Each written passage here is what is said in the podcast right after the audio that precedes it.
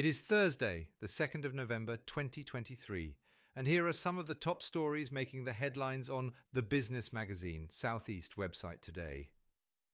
World leaders and business experts gathered at Bletchley Park yesterday for the inaugural AI Safety Summit.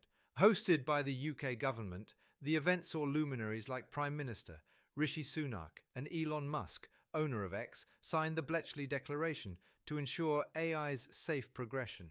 OpenAI's Sam Altman and Meta's Nick Clegg, along with representatives from major tech companies, were in attendance. The summit, which emphasizes global cooperation in AI safety and advancements, will conclude today. Hampshire's Silverlake Automotive Recycling Centre announced expansion plans aimed at future proofing its operations and fostering growth.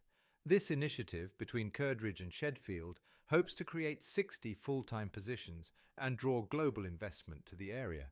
Alan Prebble, Silverlake's managing director, emphasized the evolving complexities of modern vehicle recycling and their goal to set a UK benchmark for the industry.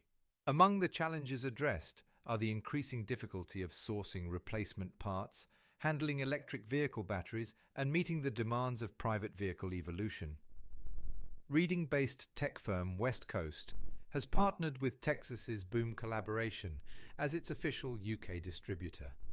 Despite being a newcomer, Boom Collaboration boasts a diverse product lineup suitable for various conferencing needs, from personal spaces to expansive boardrooms. Westcoast plans to supply Boom's range, including 4K PTZ conferencing cameras and video bars, to over 5,000 active trade resellers. Founded in 2020, Boom Collaboration aims to revolutionize the sector with innovative offerings and a bold approach.